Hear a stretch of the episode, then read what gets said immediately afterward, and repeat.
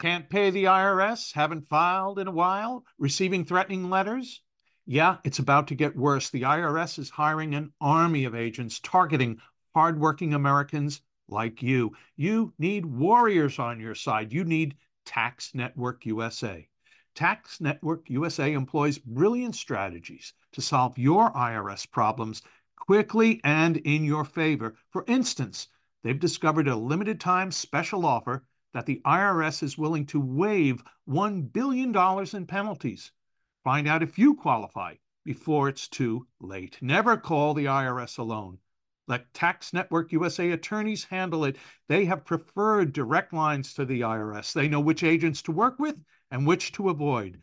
They've resolved over $1 billion in tax debts and offer a best in class guarantee. Schedule your free consultation now. Call 1 800 245 6000. That's 1 800 245 6000 or visit taxnetworkusa.com slash Victor. Tax Network USA.com slash Victor.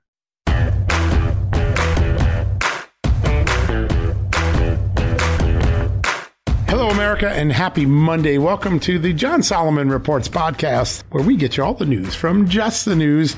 And today, you're absolutely going to be on top of the big news. You're going to get it first because you're listening to this podcast. As you know, last year and this year through our work on the Hunter Biden laptop, through our work through FOIA, we identified three alias email accounts, pseudonym email accounts that Joe Biden used when he was vice president. This has a lot of the overtures of the Hillary Clinton scandal, as you know. What were those email addresses? I think a lot of people forget them now, but we know them pretty well because we've been pursuing this for well over a couple of years we saw them on the laptop and we're like, hey, Joe Biden is talking about business on private email, just like Hillary Clinton was. And so we were very interested in trying to find out who he was corresponding with, how often he used private emails, and whether any of that dealt with Hunter Biden's extraordinary foreign overseas business partners. So there were three email accounts we found. RobinWare456 at gmail.com, RobinWare456 at gmail, jrbware at gmail.com, and Robert L. Peters at pci.gov. Robert L. Peters at pci.gov, RobinWare456 at gmail.com, and jrbware at gmail.com. Well, today we got an answer. It's an answer that I think shocked even our lawyers. So after we identified the accounts, we worked with one of our close partners, the Southeastern Legal Foundation. That's a nonprofit public interest law firm. They put a FOIA in on our behalf to see if we could compel, and then litigation to compel the production of the records. So this started in June of 2022. We've been on this quest for about 18 months now. Today, the National Archives, the historical agency of America, notified the court of an extraordinary thing it found so far approximately 82,000 pages of potentially responsive documents. You heard that right. 82,000. That means that there are 82,000 pages of emails to or from Joe Biden's email accounts that are considered government business and therefore sitting in the National Archives to be produced in this court case. That is a monstrous amount of private email. Why do we know that? The prior high water mark came from Hillary Clinton, remember? She had 30,000 emails that totaled 55,000 pages of documents.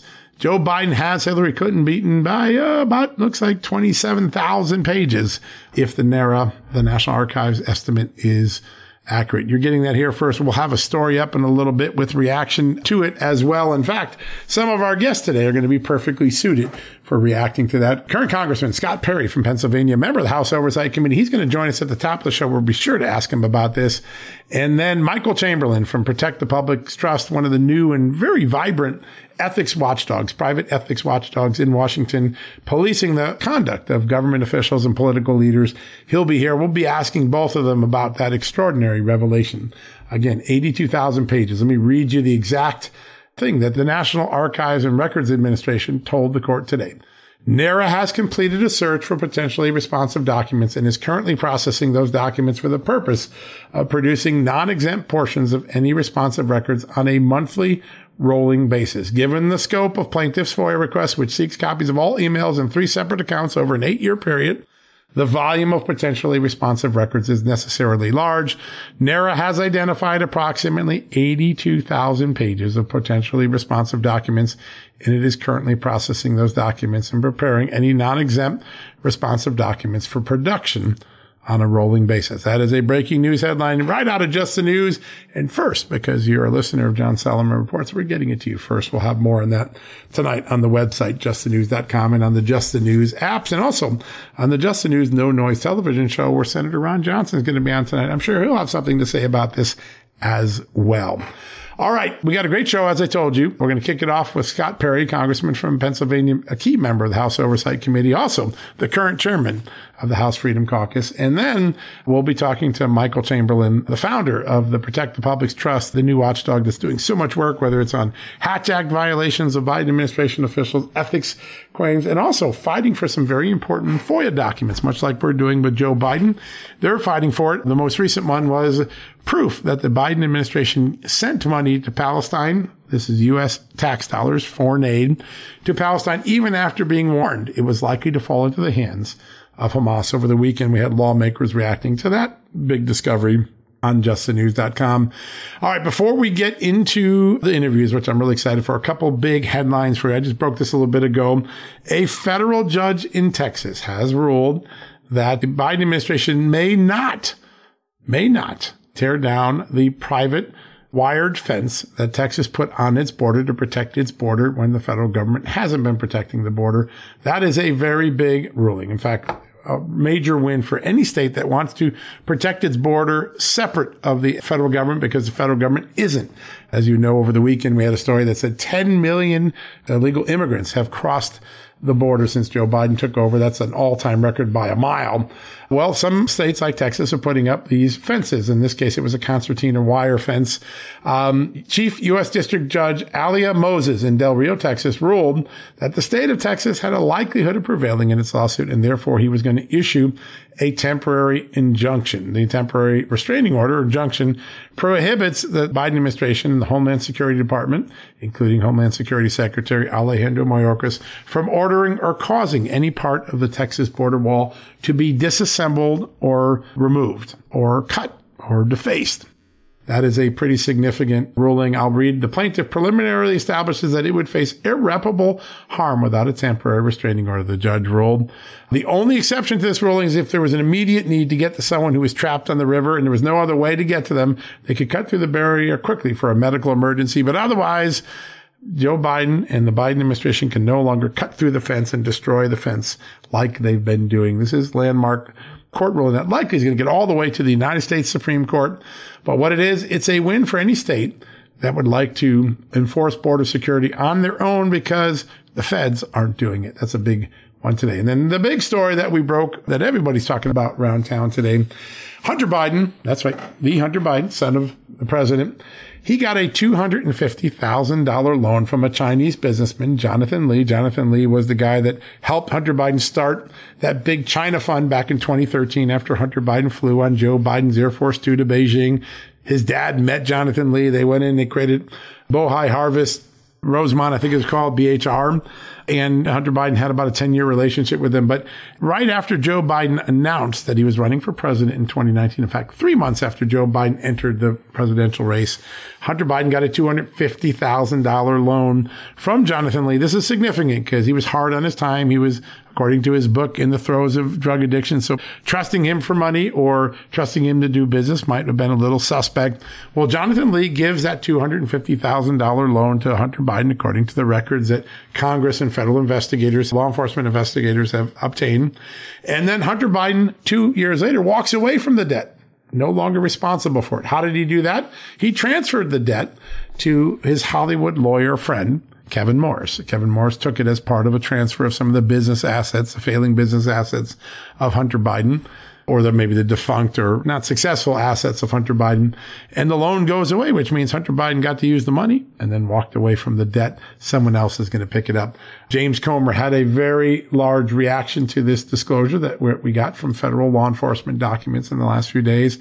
And it's an important one. Let me just read you what James Comer said, because I think it sums up. Remember, James Comer was on the show a couple weeks ago and said, it's pretty clear to me that in the Biden lexicon, in the Biden language, when they say they got a loan, it may very well mean they just got a gift.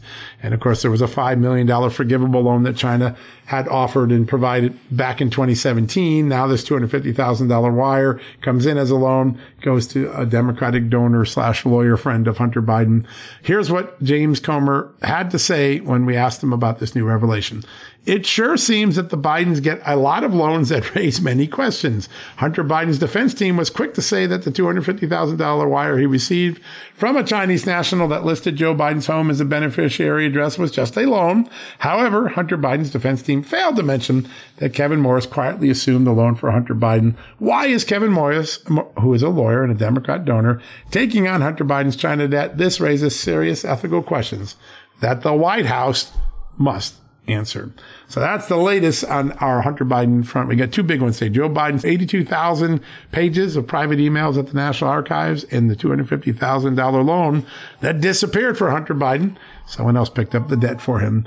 Those are the two stories. We're going to take a quick commercial break. When we come back, Scott Perry, congressman from Pennsylvania and member of the House Oversight Committee investigating the Bidens, he'll be up first right after these messages.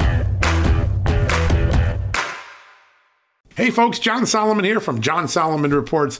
I'm proud to be on the iHeartRadio app every day with my podcast, with the news that we bring, the exclusive interviews. And you know what else is great? You can listen to any iHeartRadio station anywhere in the country inside this free app. I used to listen to all sorts of radio on my AM or FM radio. Today, I don't have time to be in the car that often. You know where I listen? I listen on the iHeartRadio app. It's awesome, and they have some really cool new features, unlike anything else in the market. One of them is called Talkback Mic. Anytime I have something to say, I tap the mic and send my voice message, and then listen to hear my voice on one of my favorite shows. Isn't that cool? You can send a message to your favorite disc jockey, your favorite podcast show host. So be sure to download download the iHeart app radio. If you don't have it right now, the iHeart Radio app is a winner. Be sure to download the free iHeart Radio app today and start streaming your favorite radio stations, your favorite podcasts, and your favorite music playlists right from the iHeart Radio app. Folks, everyone knows the next medical crisis is just around the corner, whether it comes in the form of a pandemic or something much more mundane like a tick bite you and your family need to be prepared. That's what we learned from this last pandemic, right? That's where the wellness company comes in. You know the wellness company. We have their great doctors like Dr. Peter McCullough on all the time on our shows. The wellness company and their doctors are medical professionals that you can trust, and the new medical emergency kits are the gold standard when it comes to keeping you safe and healthy, and most importantly, prepared. Be ready for anything. This medical emergency kit contains an assortment of life saving medications, including ivermectin and Z-Pak. The medical emergency kit provides a guidebook to aid in the safe use of all of these life saving medications. So you know what you're doing. From anthrax to tick bites to COVID and even the bioweapon like the plague, the Wellness Company's medical emergency kit is exactly what you need to have on hand to be prepared. Rest assured knowing that you have emergency antibiotics, antivirals, and antiparasitics on hand to keep you and your family safe from whatever the globalists throw your way. Go to www.twchealth slash just today in order. That's twc.health slash just and use the promo code just news to save 10%. All right, folks, welcome back from the commercial break. As I mentioned at the top of the show, some pretty significant revelations in the Biden family scandal. The $250,000 loan that Hunter Biden got from China as his father was starting his campaign. And then just a few minutes ago, the revelation that Joe Biden has 82,000 pages of private emails where he conducted government business when he was vice president of the United States. I thought we'd turn to one of our favorite overseers in Congress, somebody who takes oversight seriously. He's a member of the House Oversight Committee, always on top of all things in the Biden scandal. He is Congressman Scott Perry from the great state of Pennsylvania, and he joins us right now. Congressman, great to have you on the show. Well, it's great to be with you, John. And of course, I always I wonder so many things, and of course, I have wondered over the course of all this and I've said it to you and others multiple times, what service or product w- were the Bidens providing, right? I mean, they got a lot of money. That's great. Uh, they got it from foreign entities or individuals, okay. But what service were they providing? Now, John, with this revelation, and we kind of knew it, but it keeps on growing, is is that do they ever pay any of their loans back? Who would loan somebody money? Because we've got we're looking at bank records. We don't see any of these loans being repaid. So who who loans somebody money with the thought of never being repaid? And and then of course the next question is, if that in fact is true, um, it, what if your employer tried to say, look, I'm not going to give you a paycheck. I'm just going to loan you this money, and that way I never have to pay taxes. You don't have to pay taxes. If your employer can't do that because it's illegal, why can these people do that? Well, let's face it, they can't do that because it's illegal, right? And and, um, and and it seems to be a pattern here of loaning money to the Bidens and and never expecting repayment. Well, that's not really a loan then. That's just paying. And what is it paying for? It's a circular kind of conversation that leads to I think the only thing which you already know is they're selling influence and that's why you don't see a product. There isn't any loan going on here. They're just selling the access and the influence, and this is the payment for it. And they don't want to pay taxes on it. That's why they call it a loan. We we know the game, and it's just going to continue. We're going to keep finding more of this. And of course, you know, it might not be a lot of money to the Bidens, but for regular working people, this is all a lot of money. It is. It is big numbers. It means millions of dollars from China alone now. we were originally told that they got no money from China. Obviously, they lied to us. Yeah, exactly. I mean, yeah, they, you know, the, the the guy that's the president of the United States stood in front of the American people and said he didn't know anything about it. Of course, that was now that's found out to be a lie. And that his son got no money from China, that's a lie. If you're willing to lie about those things, John, what else aren't you telling us? Yeah. Yeah, that's uh, that was our that is the overwhelming question. Uh, a lot of people who've begun looking at this are beginning to wonder: Is the word loan really just a code word for gift in the Biden family? Given the body of evidence that you've been able to look at with the oversight committee. No, but don't even John. Don't even call it a gift. It's not a gift. They are paying for something. They didn't give them a gift. They're paying for something, and that's the influence and that's the access and of course, the other side of this equation, which we're not even talking about, and we really haven't talked about enough, is, is that if the FBI and the Department of Justice has known about this all this time, why haven't they done anything about it? Are they complicit? Because they sure find a way to arrest Americans and spy on, you know, people that have the gall to go to a school board meeting and call them, you know, domestic terrorist or issue threat IDs.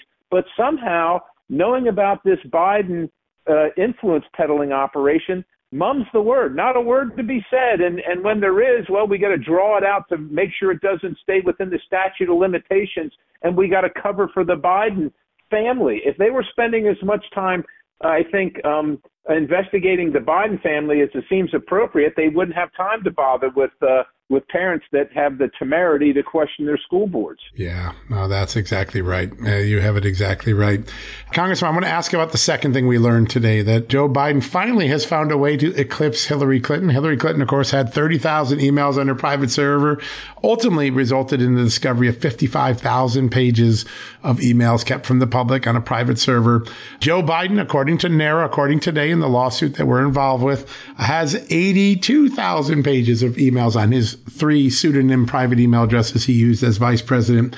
That is just a massive trove of documents. Your thoughts on learning that today?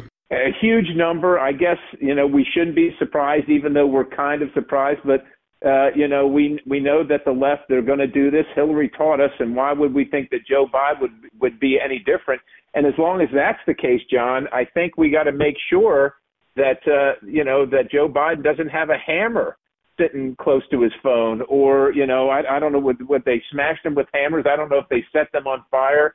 They used bleach bit on the, the server. I mean, we got to make sure that the American people can see what was so important to keep from the American people as one of the highest elected officials in the land and and the only way to do that is to make sure that that stuff is preserved and then and then put out there as public information which it should be when you when you're the president and the vice president, you give up a certain amount of of your your privacy and anonymity um, because you're a public service work, servant working on behalf of the people of the United States of America, and your conversations regarding public policy must be out in the open domain so that we can see them, not so that some executive from from China or Ukraine or or you know uh, Romania or you know you name it, all the places they've been doing business.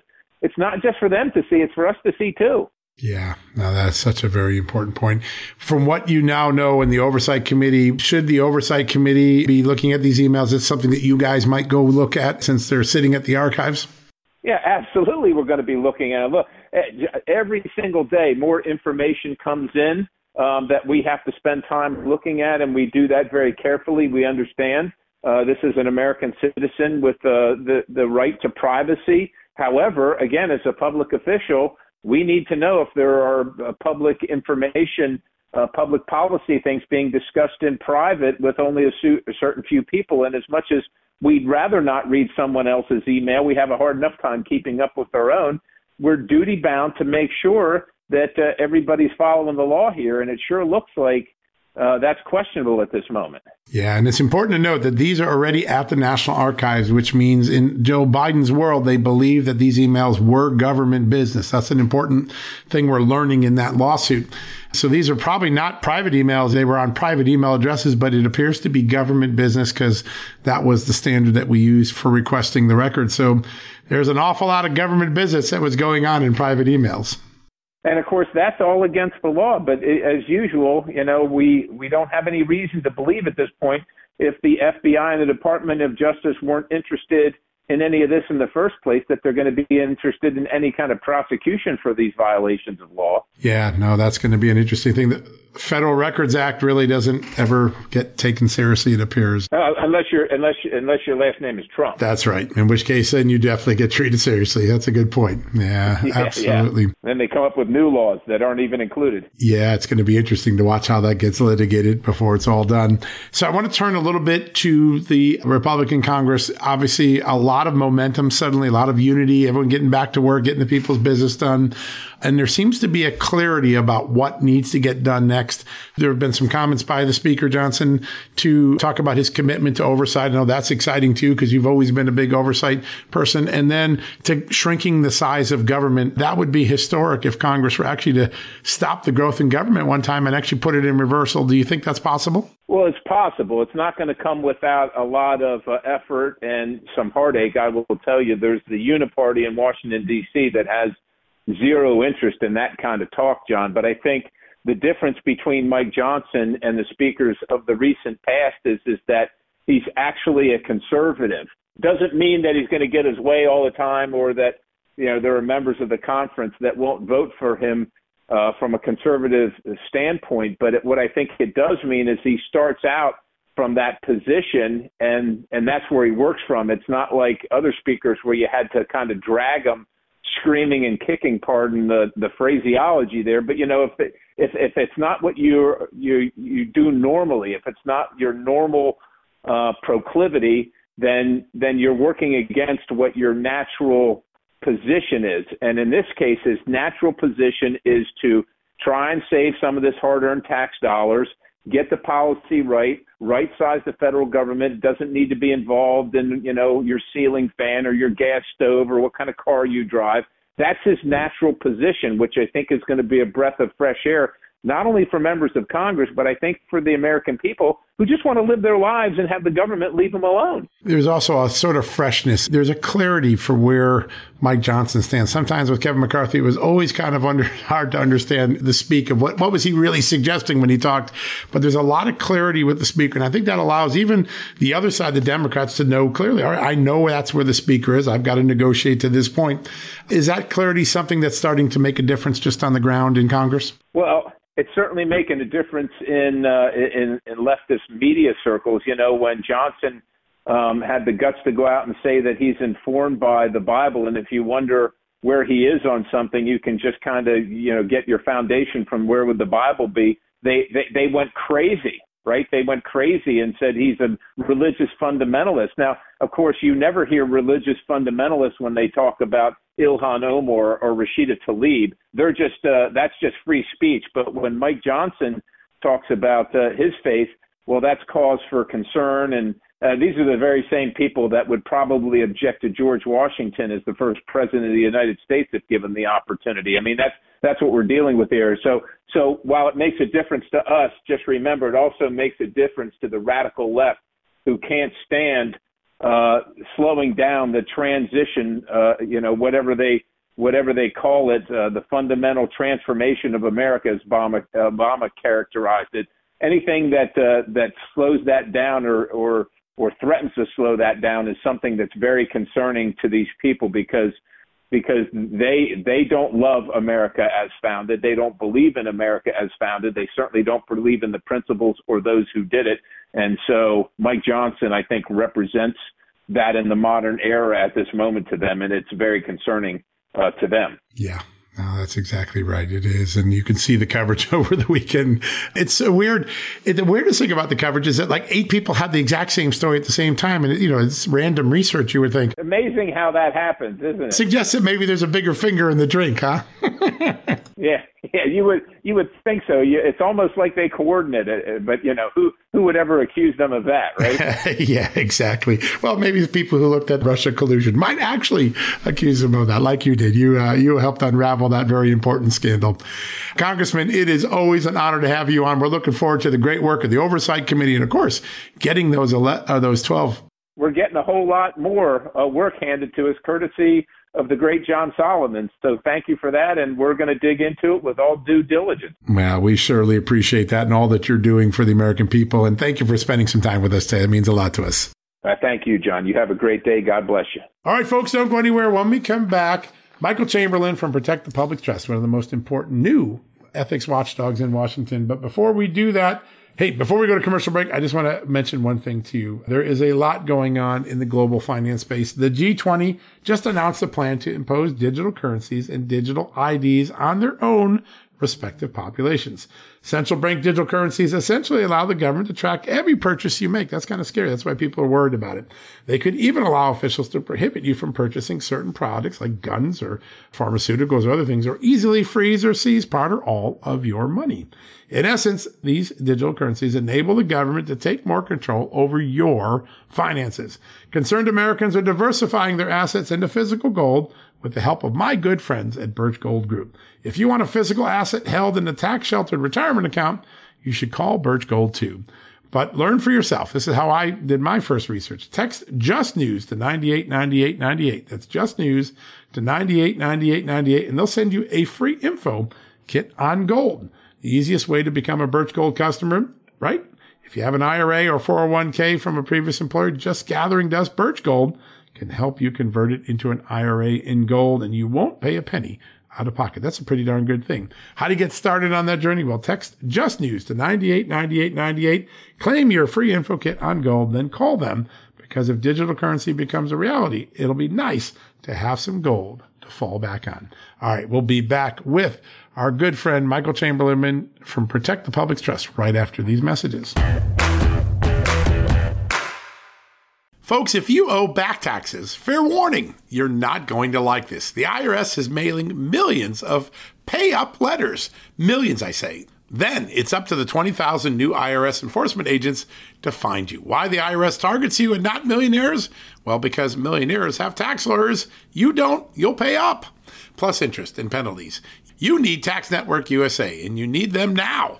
Tax Network USA has brilliant war room strategies to solve your IRS problems quickly and in your favor, like a preferred direct line to the IRS. They know which agents to deal with and who to avoid. It's not all bad news for you because Tax Network USA learned of a special limited time IRS offer. They're willing to waive $1 billion in penalties if you qualify. So schedule your free confidential consultation to see if you qualify for this limited time IRS penalty canceling offer. To do so, call 1 800 245 6000. That's 1 800 245 6000 or visit tnusa.com slash just news. That's tnusa.com slash just news. You know what, folks? Stress may be why you can't lose weight. If you've got moderate to high stress like I do, a doctor formulated weight loss supplement called Lean could be your solution. Chronic stress wreaks havoc on blood sugar, which can cause your body to store excess fat. Stress can also slow your metabolism, which fuels weight gain. And you know all about stress eating and sugar cravings, right? Now, the good news the studied ingredients in lean have been shown to help maintain healthy blood sugar levels, help optimize metabolism, and keep your appetite under control. Now, if your life is a bit stressful like mine and you want to lose weight, add lean to your healthy diet and exercise lifestyle. Now get 15% off and free shipping at takelean.com. That's take L-E-A-N.com and enter the promo code JustNews15. That's the promo code JustNews15 at takelean.com. One more time, takelean, L-E-A-N.com. Statements have not been evaluated by the Food and Drug Administration. This product is not intended to diagnose, treat, cure, or prevent any disease, and is not a substitute or alternative for care from a healthcare provider. All right, folks, welcome back for the commercial break. As I mentioned at the top of the hour, we have an extraordinary new revelation in the Freedom of Information Act case that we've been pursuing to get a hold of all of the emails that Joe Biden sent under pseudonym email accounts. There were three separate pseudonym email accounts that Joe Biden was using when he was vice president. They were hidden from the public. Today, just a little while ago, we were notified that there are 82,000 pages of documents, just as we said at the top the show. I want to bring in one of the really great experts on not only government ethics, but also government transparency. He runs a great group Protect the Public's Trust, which, as you know, is doing all sorts of ethics complaints and ethics monitoring of the Biden administration. Our good friend Michael Chamberlain joins us now. Michael, great to have you back on the show. Oh, great to be back, John. Thanks for having me. We love all the work that you do. I, it's hardly a week goes by where I don't see some new development from Protect the Public Trust. And I want to get into some of the big things you've scored just in the last few weeks in terms of transparency and ethics. But I wanted to start off with this notification we got today. It's in the status conference report that filed with the court. The National Archives has found at least 82,000 pages of documents where Joe Biden was either sending out emails under his pseudonym account when he was vice president or receiving them.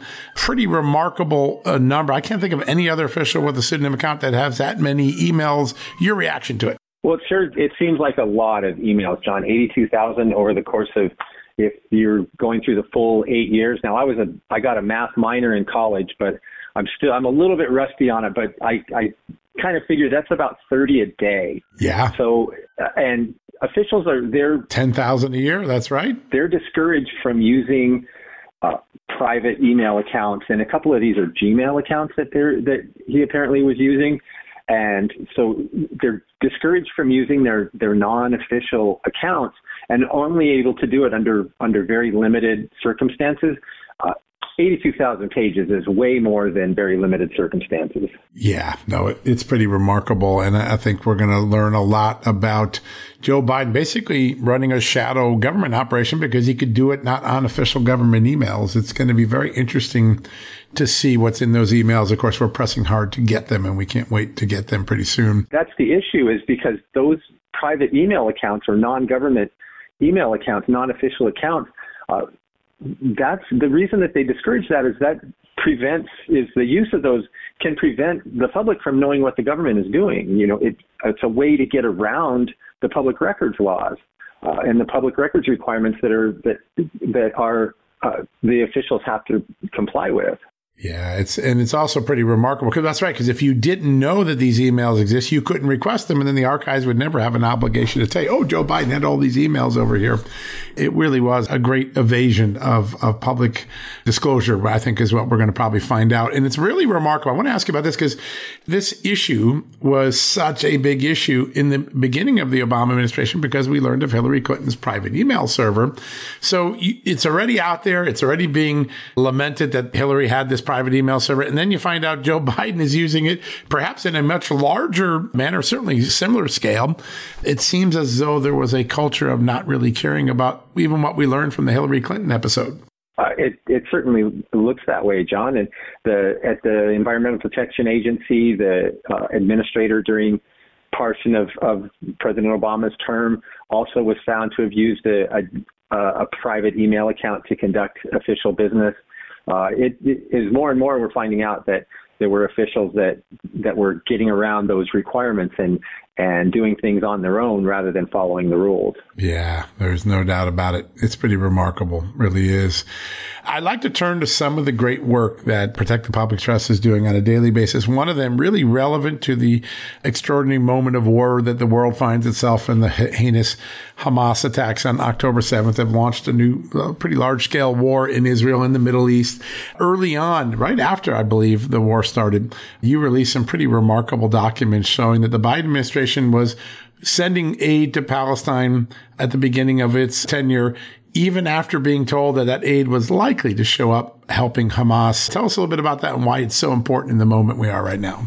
So, very early, one of the first FOIA requests that we sent, John, was uh, about the administration and their dealings with the Taylor Force Act, which is, uh, if anyone that's not familiar with it, this was a bipartisan law passed during the Trump administration that restricted aid to uh, Palestinian territories unless they unless they began to do certain things like not paying the families of of terrorists and other things such as that. So we had some conversations as a result of those FOIA, which we had to sue to get the records from. Uh, you'd be interested to know that there were officials from the Treasury Department and the State Department communicating, and they determined that if they resumed sending aid to Gaza, there was a quote, in their words, high risk that this would end up benefiting Hamas. And uh, in the end, they did it anyway, knowing that this was going to happen. And, and we originally got these documents earlier this year. Uh, the story broke in August the first time. You know, we so there was a warning that this aid was was going to to potentially be used in in terrorist activities, and then you know. Uh, about two months after that became the, the horrid, uh, barbaric attacks of October 7th. wow, just amazing revelations and so important that Americans understand because this is one of the concerns that's now been expressed. You see a lot of anti-Israel, pro-Palestinian sentiments in the officials that Joe Biden uh, appointed. And then you see a warning sort of being cast aside that, hey, sending money to Palestine means giving it to Hamas. And it doesn't seem to register. The security concerns don't seem to register. And it, is pretty, pretty remarkable. I think we're going to learn a lot more in the next few weeks about how little vetting there is of foreign aid to countries or areas like Palestine, where there's a high degree of potential that terrorists or other bad actors can gain access to it. I want to ask Michael a little bit about some of the other cases that you're pursuing, because in addition to transparency, which that extraordinary set of records about Hamas gave the American public, you also do a lot of great policing on the ethics front. And one of the places where it is clear that you have uh, really shined a very important light is on the relationship with the Interior Secretary, Deb Haaland, and her daughter, who is sort of an anti-energy, anti-fossil fuel activist. Tell us a little bit about where we are in that process and where stands some of the complaints?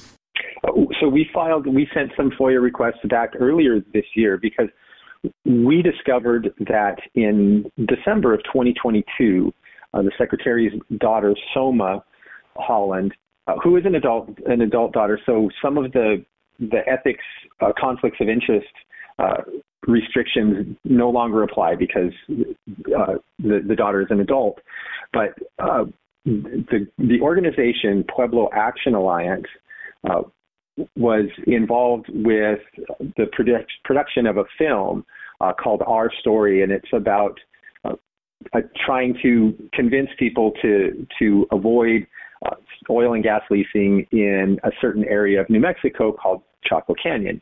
That's that's some of the Native Americans consider to be sacred territory uh, there's already some some exploration and drilling going on in the area, but they also they, they're looking to make a, a create a buffer around it to prevent any new.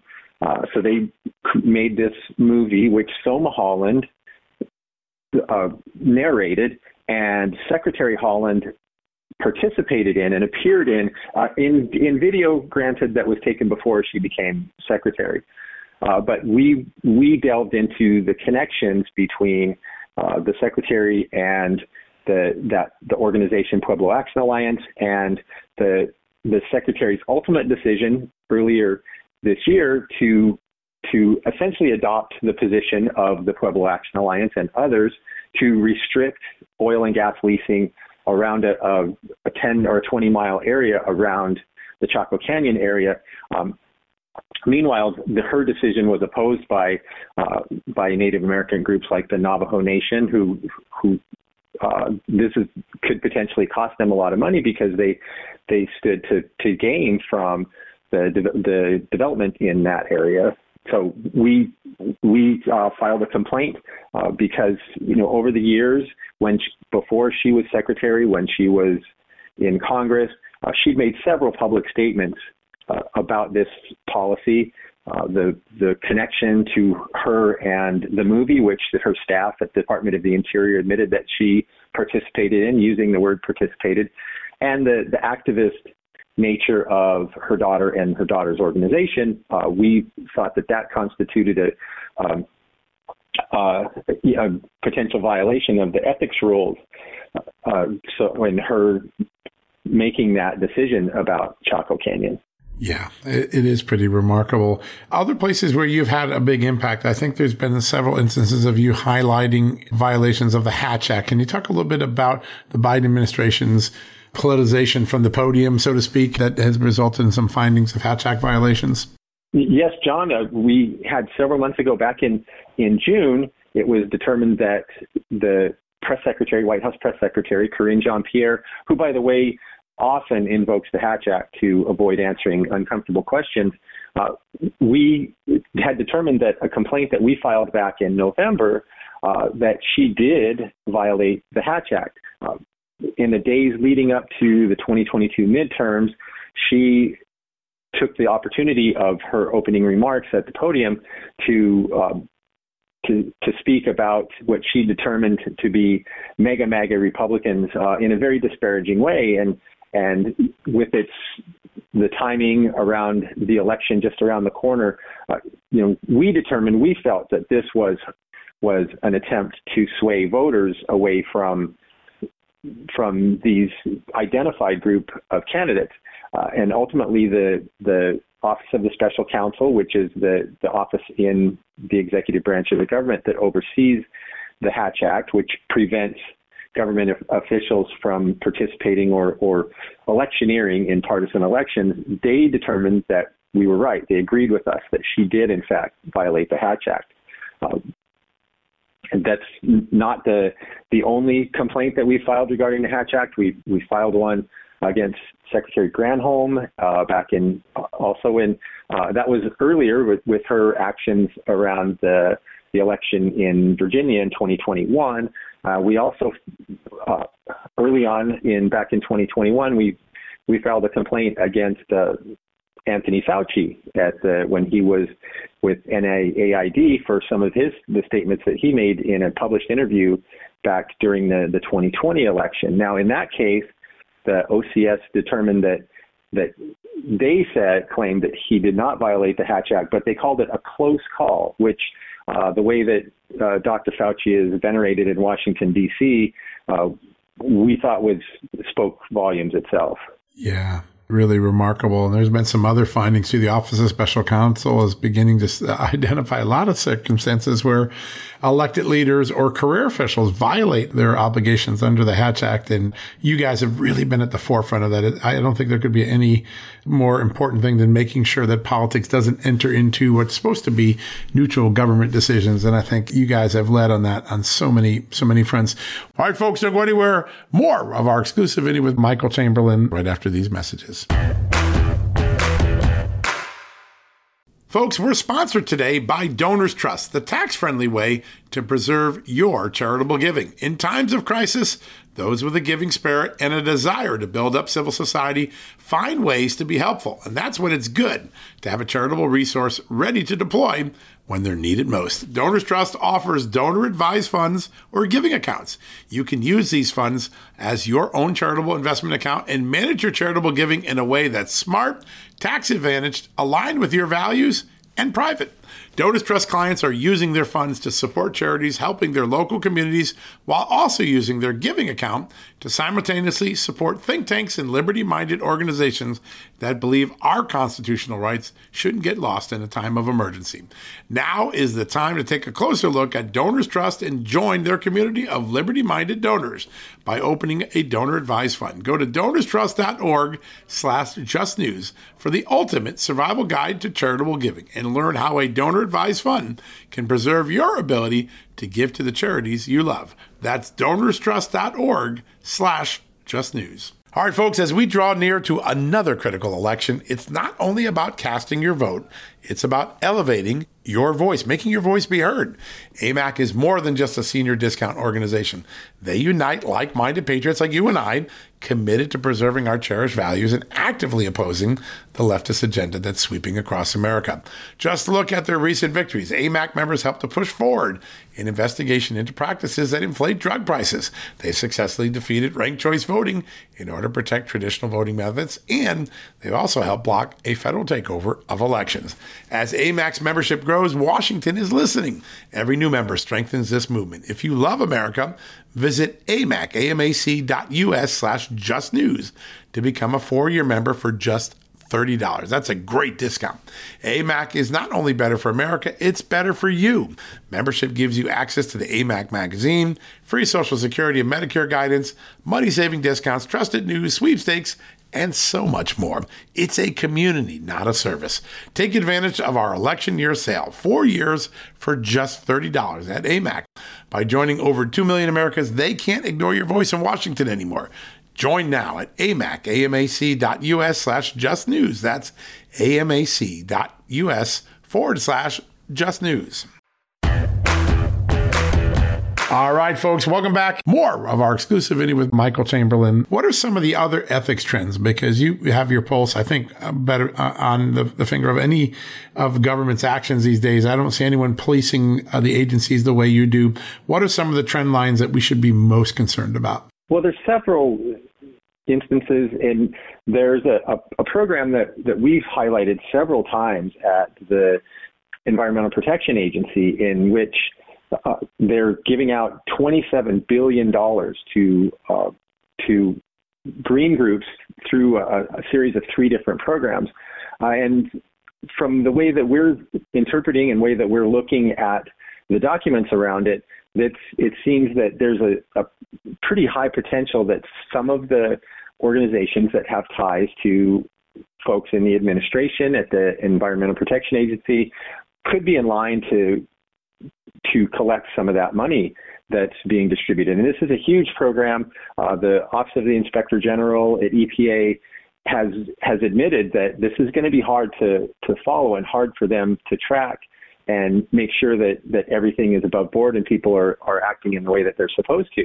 And so we're that's one reason that we stepped out in front and started to to the, highlight to people the potential for some of these conflicts to possibly get in the way and, and for some of the organizations that have ties to the administration to end up getting the, the funds. And it's a huge amount of money. Yeah, no, it, it is. It is such a huge amount. I want to turn to one last story that we broke at Just the News this morning, and it's another piece in the long running Hunter Biden, Joe Biden saga. His father, Joe Biden, announces in 2019, in April of 2019, he's going to run for president. Three months after that, a Chinese business, business executive named Jonathan Li gives a $250,000 loan to Hunter Biden. This is the, perhaps the only known foreign money to flow to uh, Hunter Biden after his dad starts running for president. And then uh, a couple of years later, Hunter Biden walks away from the debt, basically transferring it to one of his Hollywood lawyers, Kevin Morris, uh, who, who, takes it over as part of an asset transfer. Uh, first, the idea that the, the son of a president in the middle of a presidential campaign would get money from a foreign country like China. And then secondly, the ability to just walk away from the loan. Your, your thoughts on that and the ethics maybe that are involved in it? Well, there's huge potential for abuse in those types of situations, John. Uh, when you have a declared candidate for a public office, uh, there are certain rules about how they're supposed to raise money, where there's where they can and can't get money from, uh, limits on how much people can give. Uh, if there's there's these opportunities for people to go around those rules during using systems like this. Uh, the the the authorities need to keep their eye out uh, and and keep a sharp eye for you know exactly what's happening around these individuals. And you know the the idea that uh, this loan for two hundred fifty thousand dollars is just someone could come in and and just say well we're just going to forgive that. I'll just I'll just assume that. So what was that person expecting in return? That's the other question that needs to be asked about this and so there's there's all of these. It creates all of these potentials for abuse and ethics um, missteps and and conflicts to be created when you have uh, situations with these huge what normal people consider huge sums of money. Uh, apparently, with uh, with some in the administration and and uh, some in the president's circle, uh, two hundred fifty thousand dollars doesn't seem like it's doesn't seem like it's that much to them. They can just uh, forgive a loan out, or or in the case of you know what was discovered last week, uh, we'll just uh, a two hundred thousand dollar loan with no apparently no uh, documents to back it up. Um, you know, it's it's something that that makes the the public look at this and you you want to you want to find out why the public doesn't trust its government anymore? Well, there's a there's a couple of examples here at, that because they really raise people's eyebrows. Yeah, no, it's really interesting to watch the the learnings from this. And uh, we had James Comer on the show recently, and he said it looks to me like uh, loans in the Biden lexicon look more like gifts. And what he was referring to at that point was the fact that Hunter Biden used to take income as business income and then disguise it as a loan, not declare it on his taxes. That's what the IRS whistleblowers divulged to Congress. But when you when you take a look at it in in general, uh, there is uh, now uh, Hunter Biden walking away from this two hundred fifty thousand dollar loan he got from China. It, it may even have greater context as we go um, looking ahead in the forward uh, to the future. Was this a normal modus operandi? Uh, are when you look at what has been dug up thus far in the impeachment inquiry, what James Comer is doing, what's the big picture you take away from the Biden family corruption scandal? Well, I, I think it, it's it's one of those situations, John, like I just mentioned, that it it really uh, it really makes people take a second look at the way things are going and and think, wow, do I really trust the government? It, it just it really weakens their their ability to trust the government. And when they see officials with these huge sums of money, and it appears that they're uh, the the officials such as uh, Representative Comer and the members of the Oversight Committee and, and others, the Judiciary Committee, are are peeling back layers. And it seems like each layer that is peeled back, there's it seems like there's more and more uh, that that make people that lose their their trust and lose their faith in what's happening in the officials. That that are in charge of things. And you know, I think it is a story that you that Just the News covered several months ago, where uh, now President Biden wants to appoint as the the head of the Office of Special Counsel, um, who helps to protect whistleblowers in the government uh, wants to appoint someone with who's a, a, former colleague of his son Hunter, who has been the subject of whistleblower complaints and, and whistleblower testimony, and uh, that that just you know you, want to you want uh, exhibits one, two, and three, and up to you know however many of why people no longer trust in their government. There's there's plenty in uh, ahead or in front of people right there.